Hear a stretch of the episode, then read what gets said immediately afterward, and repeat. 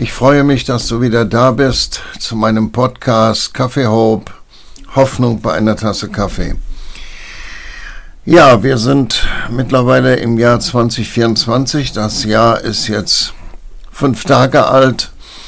Ich weiß nicht, wie es dir geht, ob du vielleicht sogar in das Jahr gegangen bist mit guten neuen Vorsätzen. Ich kann mich entsinnen, zumindest als ich Teenager und ein junger Mann war, dass ich regelmäßig in der Silvesternacht mir Dinge vorgenommen habe, Veränderungen, positive Veränderungen. Ich war damals schon Christ, also liefen die Veränderungen einfach auch in die Richtung mehr beten, mehr Bibel lesen, ähm, charakterliche Veränderungen. Ich muss dir ehrlich sagen, aus all diesen, aus all diesen Vorsätzen, diesen Dingen, die ich mir vorgenommen hatte, ist wirklich nie etwas geworden. Diese Dinge sind nicht zustande gekommen, einfach weil sie irgendwo aus meiner eigenen Willenskraft kamen und dafür hat es nicht gereicht. Ich weiß nicht, wie es dir geht. Vielleicht hast du ja auch in dieser Silvesternacht dir gute Vorsätze genommen, Dinge zu verändern, Beziehungen zu verändern, in deiner Familie, in deiner Ehe. Vielleicht hast du dir Dinge vorgenommen für deine Arbeitsstelle. Wenn du Christ bist, für die Gemeinde, wenn du geistlicher Leiter bist, vielleicht hast du dir da Dinge vorgenommen. Aber ich weiß, dass wenn diese Sachen aus der eigenen Kraft herauskommen, dann entweder sind wir kaputt nach einer Weile oder sie kommen gar nicht erst zustande.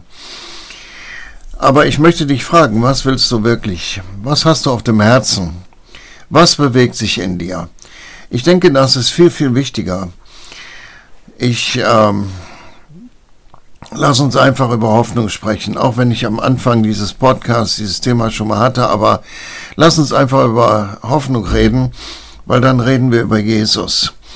Es, ähm, ich entdecke immer mehr, dass es viele Menschen gibt, die voller Hoffnungslosigkeit sind und als Christ und jemand, der in einer Ortsgemeinde ist, stelle ich mit Erschrecken fest, dass die Gemeinde gar nicht so sehr sich orientiert an diesen Situationen. Die Gemeinde hat Gottesdienst in ihren eigenen vier Wänden oder in gemieteten Räumen und der Rest der Welt ist draußen. Niemand stört uns. Wir können gut und gemütlich und schön unseren Gottesdienst feiern, können laut sein oder nicht laut sein, können kurzen oder langen Gottesdienst haben, können alle diese wunderbaren Dinge erleben, die Gott uns gegeben hat und die auch alle gut sind. Aber irgendwo sperren wir eigentlich die aus, für die das Evangelium ist. Jesus hat im Markus Evangelium Kapitel 2, 17 gesagt, in einer Situation, wo äh, die Juden wieder mal so ein bisschen hinter ihm her waren, aber sich nicht trauten, ihn zu fragen, sondern die Jünger fragten, warum isst und trinkt er mit den Zöllnern? Zöllner waren ausgestoßen, waren Verachtete, sie waren unrein für die Juden. Und dazu erhoben sie noch überhöhte Zölle. Und da antwortet Jesus, die, die Gesunden brauchen den Arzt nicht, die Kranken brauchen den Arzt. Und dann ist mir das so einfach durch den Kopf gegangen, was sind denn die Kranken? Ich, äh, Jesus meint hier nicht zuallererst die wörtliche Situation, sondern die übertragene. Die Zöllner waren wirklich Kranke, es waren Ausgestoßene, Einsame, Verachtete. Vielleicht haben die Leute sie bespuckt, auf jeden Fall die Straßenseite gewechselt. Keiner wollte mit ihnen etwas zu tun hatten, haben. So hatten auch die Zöllner wenig soziale Bindungen und wenig soziale Kontakte. Freunde schon gar nicht. Ein Freund eines, eines Zöllners zu sein, da war man selber verachtet. Jesus wurde der Freund der Zöllner und Sünder genannt. Aber Jesus redet davon, dass solche Leute Kranke sind. Leute, die keine Hoffnung haben, Leute, die keine Freunde haben, Leute, die keine sozialen Beziehungen haben, Leute, die vielleicht ein Handicap haben, die anders sind, die sich anders bewegen, anders denken. Ich denke auch an Autisten, Leute, die die vielleicht Traumata haben, Leute, die in irgendeiner Form Krankheiten haben, die, ähm, die sie langsam dahin schwinden lassen, Leute, die ja vielleicht auch Missbrauch erlebt haben, sexuellen Missbrauch, körperlichen Missbrauch, seelischen Missbrauch, geistlichen Missbrauch und die davon Spuren tragen, die also von daher anders sind. Leute, die in kein Konzept passen. Ich weiß nicht, ob du solche Leute kennst, die sich auffällig kleiden, die immer wieder, immer wieder auffallen. Vielleicht kennt jeder von uns so jemanden, aber Jesus hat gesagt, für diese Leute bin ich gekommen. Diese Leute haben auch keine Hoffnung, weil sie all diese Ablehnung erleben. All diese, niemand von uns erlebt gerne Ablehnung. Wir wissen alle, das verletzt uns, das führt zu ganz miesen Situationen. Und ähm, wir haben manchmal das Gefühl, wir bleiben auf der Strecke dabei. Aber diese Leute sind in einem, in einem Status, wo sie kontinuierlich Ablehnung erleben. Und Jesus sagt, für diese Kranken bin ich gekommen.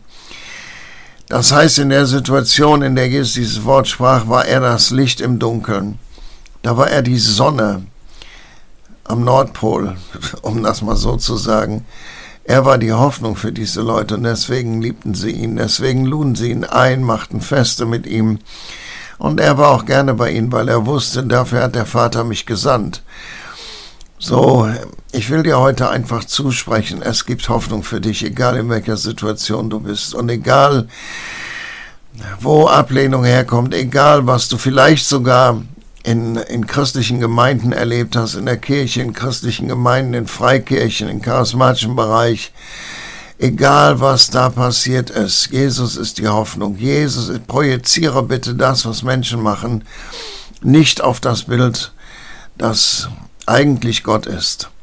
Das äh, setzt dir einen schlimmen Filter auf und du hast eine ganz verzerrte Sicht, so als hättest du eine Brille auf, deren äh, Gläser gesprungen sind und äh, du siehst dann alles verzerrt. Du siehst nicht das wahre Bild. Ja, was ist denn das wahre Bild? Sieh, es ist immer schwierig. Gott wird repräsentiert von Menschen auf dieser Erde. Wenn ich predige am Sonntag, dann läuft die Botschaft einfach durch mich hindurch und dann kann ich gar nicht vermeiden, dass ein Teil dieser Botschaft wirklich auch geprägt wird von meiner Persönlichkeit. Aber du, du kannst Gott erkennen außerhalb von Menschen, indem du ihn einfach suchst. Der Apostel Paulus, der war ja nun viel unterwegs. Wir wissen von drei Missionsreisen. Vielleicht waren es sogar mehr. Auf jeden Fall hatte er Kontakt mit Tausenden von Menschen in den Gemeinden, Menschen, die sich bekehrt haben, die unterwiesen wurden, die äh, zu Jüngern gemacht wurden. Und äh, da gab es eine Gemeinde, von der er gehört hatte. Das war die äh, Gemeinde in Rom, der damaligen Hauptstadt des Römischen Reiches. Diese Gemeinde wurde nicht von Paulus gegründet, aber Paulus hatte das Verlangen, sie kennenzulernen. Und ich bin sicher, er hat auch dafür gebetet. Und äh, Gott hat ihm sogar eine kostenlose Reise gegeben. Er wurde nämlich als Gefangener per Schiff nach Rom gebracht. So, da war er erstmal in Rom und dann lernte er auch die Leute kennen, die nämlich kamen, teilweise kamen und ihn besuchten. Und dann hat er auch einen Brief an die Gemeinde in Rom geschrieben. Für uns heute der wichtigste Brief, wenn es um das Thema Gesetz und Gnade geht. Und in diesem Brief, da schreibt er auch über Hoffnung. Und da schreibt er in Kapitel 15, diese Einteilung von Kapitel und Verse, haben Menschen gemacht, damit es uns leichter ist, die Stellen zu finden. Damals gab es die nicht, es war ein durchgehender Brief. Aber hier in Kapitel 15, in Vers 13, schreibt der Apostel Paulus, der Gott der Hoffnung aber erfülle euch mit aller Freude und mit Frieden im Glauben, dass ihr überströmt in der Hoffnung durch die Kraft des Heiligen Geistes noch einmal, der Gott der Hoffnung aber erfülle euch mit aller Freude und mit Frieden im Glauben, dass ihr überströmt in der Hoffnung durch die Kraft des Heiligen Geistes. Was für ein Vers. Der Gott der Hoffnung, Jesus, erfülle euch mit aller Freude und mit Frieden im Glauben. Zunächst einmal redet Paulus hier von dem allein wahren Gott. Das ist der Gott der Hoffnung. Es gibt keine andere Religion, deren Gottheit Hoffnung in dein Leben bringt. Es ist alleine die Beziehung zu Jesus und das Erkennen von Jesus, das Hoffnung in dein Leben bringt. Hoffnung ist der erste Schritt. Hoffnung an sich ist noch nicht die Lösung, aber Hoffnung ist der erste Schritt. Lass mich mal dieses dumme Bild benutzen. Es ist Licht am Ende des Tunnels und dank sei Gott, es ist kein Zug. Wir sind im Tunnel und wir hoffen, dass wir ans Licht kommen und dann plötzlich sehen wir ein Licht. Und wir wissen, unsere Hoffnung wird bestätigt. Aber wir haben die Lösung noch nicht. Wir sind noch nicht draußen. Hoffnung ist der erste Schritt. Und dann schreibt Paulus hier, er erfülle euch mit aller Freude und mit Frieden im Glauben. Dieser Gott der Hoffnung, der alleinbare Gott, macht dich voll. Er macht dich richtig voll. Ich bin nicht in anderen Religionen gewesen, ich war nicht in Indien, ich war nicht, ich habe nicht am Buddhismus geschnuppert oder am Hinduismus. Ich war nicht in Yoga, ich ähm, habe all diese Dinge nicht erlebt. Ich bin groß geworden in einem christlichen Elternhaus und auch dabei geblieben, aber ich weiß eins. Die wahre Beziehung zu dem wahren Gott bringt Erfüllung im wahrsten Sinne des Wortes, macht mich voll. Warum sage ich das genau mit diesen Worten? Du kannst auch in einem christlichen Elternhaus hineingeboren worden sein, groß geworden sein und lebst mit, mit Gott in einer religiösen Beziehung. Das ist nicht ein Weg, wie du ihn erkennst. Du hast einfach nur deine Traditionen, deine Formeln, deine Floskeln, deine Zeiten. Du äh, fühlst dich vielleicht sicher, weil alles so ist, wie du das kennst, aber du bist nicht erfüllt, weil du keine persönliche Beziehung hast. Aber dann, wenn du eine persönliche Beziehung hast, wenn du ihn persönlich kennenlernst, dann macht er dich voll, richtig voll. Und erfüllt dich mit Freude und Frieden im Glauben. Nun, das ist nicht äh, die Freude, die äh, vielleicht Silvester nach ein, zwei oder drei Flaschen Sekt kommt, ist nicht die Freude, die für uns hier im Rheinland vielleicht beim Karneval kommt. Das sind alles Freuden, die irgendwelche Nachspiele haben. Die Freude, von der hier die Rede ist, ist nicht eine Freude mit Nachspiel, sondern eine Freude mit Nachhaltigkeit. Es ist himmlische Freude. Es ist Freude, die von innen nach außen fließt und nicht von außen nach innen. Es ist alles okay, wenn du Freude und Spaß hast. Es ist okay. Ich lache auch gerne. Ich schaue mir gerne Komödien an. Ich, ähm, ich schaue mir auch gerne ähm, Bauerntheater an. Ich lache gerne. Aber am liebsten habe ich die Freude, die von innen nach außen fließt, die Freude, die von Jesus kommt. Jesus redet im Johannesevangelium davon, dass er derjenige ist, der völlige Freude bringt. Völlige, vollkommene Freude. Und dann der Frieden. In was für Zeiten leben wir? Wir haben auf einer Strecke von 8000 Kilometern zwei Kriege zur selben Zeit. Ich kann mich nicht entsinnen in meinem Leben, dass schon jemals solche Situationen und Konstellationen da gewesen sind.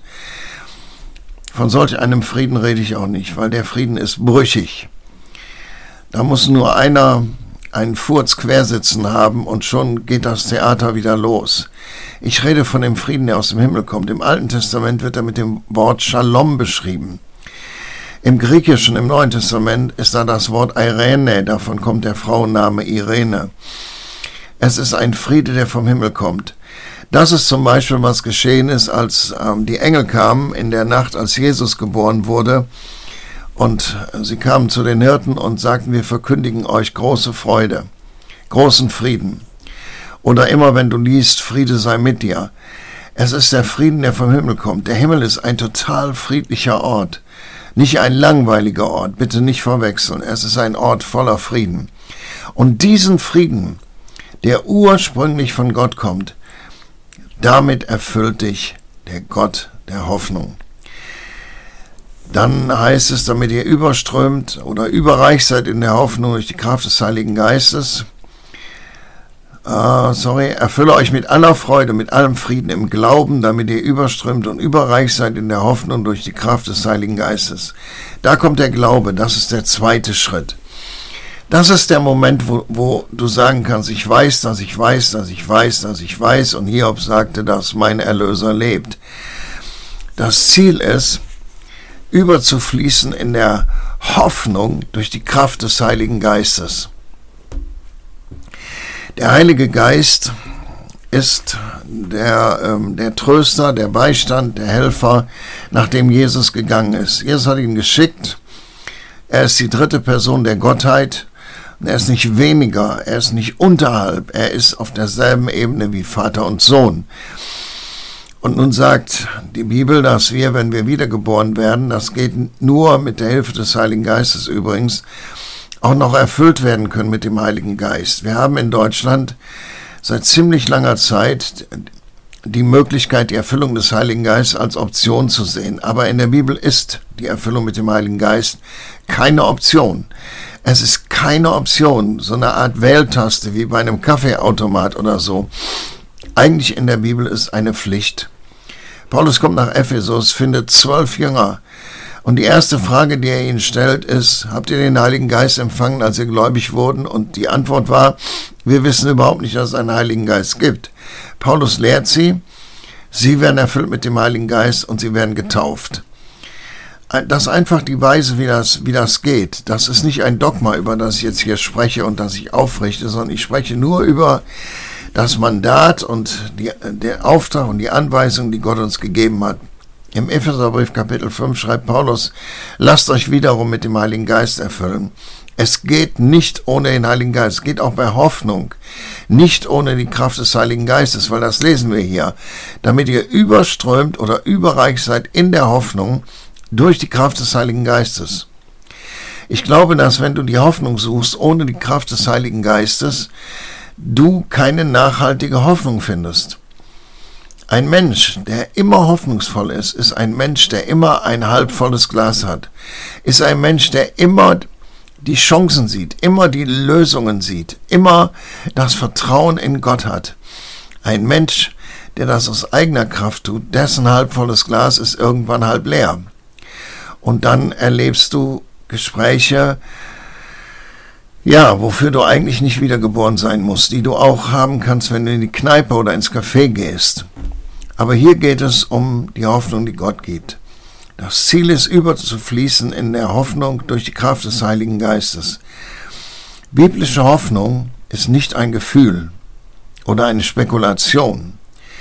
Biblische Hoffnung ist der Startpunkt für den Glauben nicht etwas, wo wir stehen bleiben. Hoffnung hat, äh, hat eins, sie schaut immer auf die Zukunft.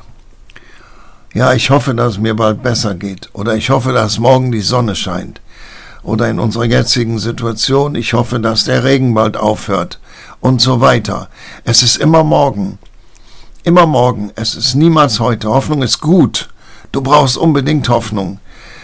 Du brauchst sie. Aber was ist mit heute? Mit jetzt?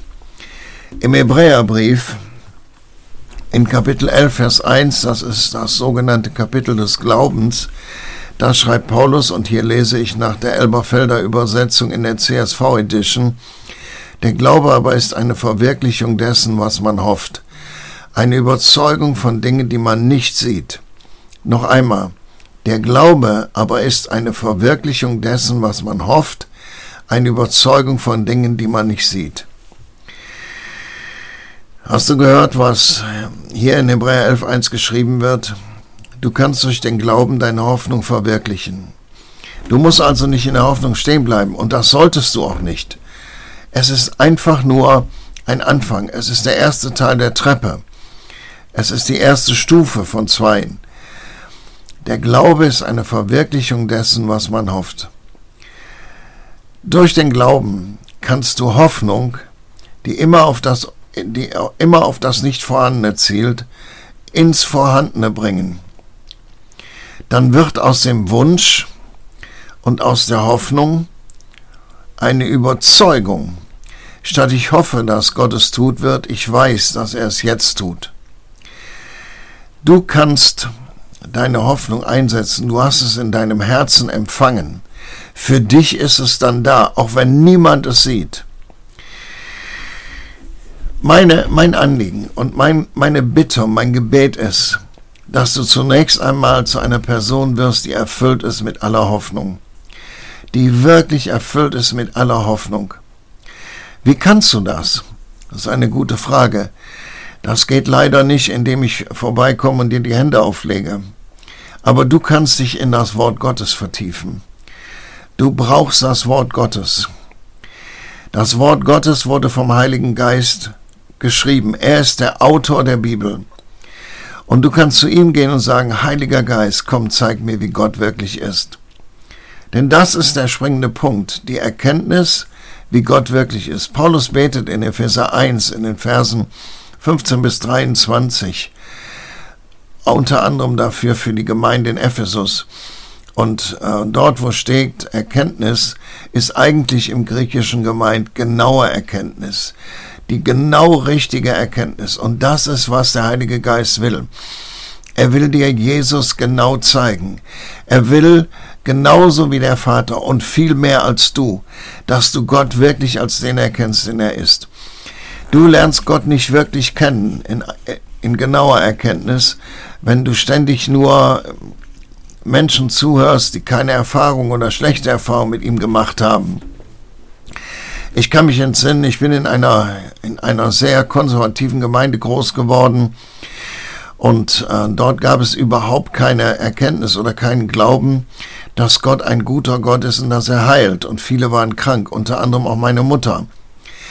Also unterhielt man sich über Krankheiten und betrachtete Krankheiten als das Martyrium, das man zu tragen hat, bevor man stirbt, um näher zu Gott zu kommen.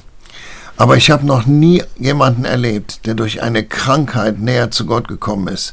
Ich habe erlebt, dass in einer Krankheit jemand tiefer hineingekommen ist in die Beziehung mit Jesus. Aber ich habe Menschen erlebt, die geheilt wurden, spontan oder über einen Prozess und die dadurch die Güte Gottes erlebt haben.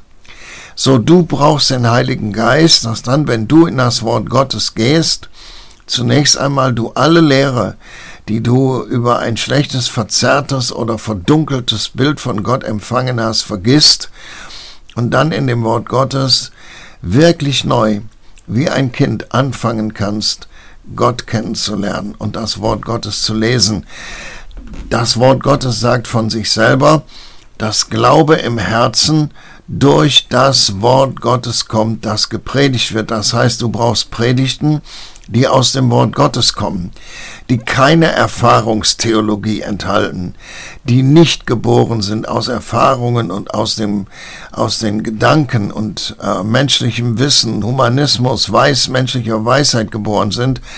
Du brauchst Predigten, die das Herz des Menschen berührt haben, der predigt und dann dein Herz berühren können.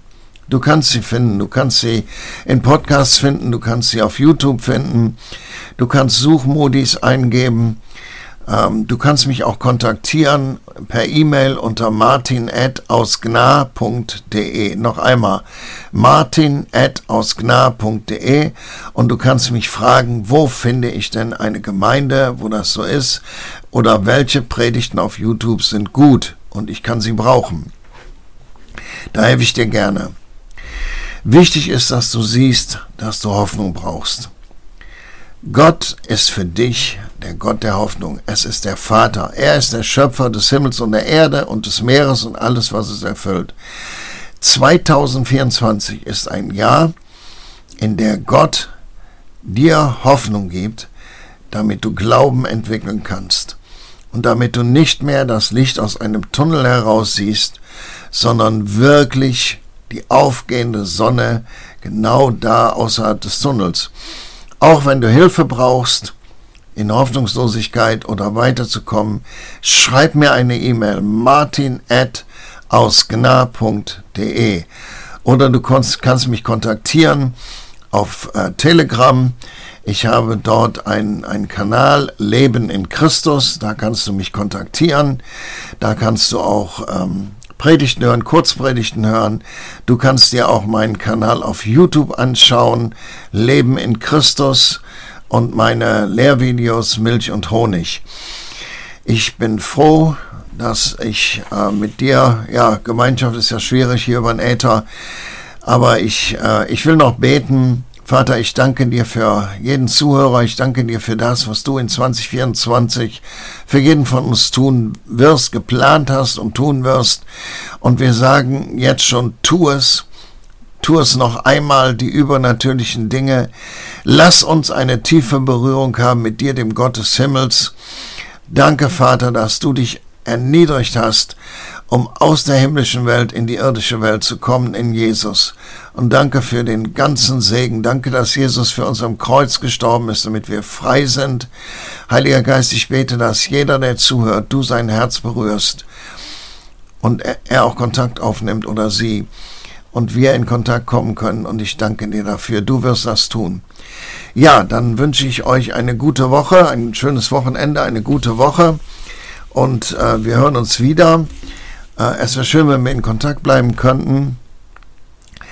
Danke, dass du zugehört hast und ähm, ja, eine gute Zeit, viel Hoffnung, dass die Hoffnung in dir überfließt. Tschüss.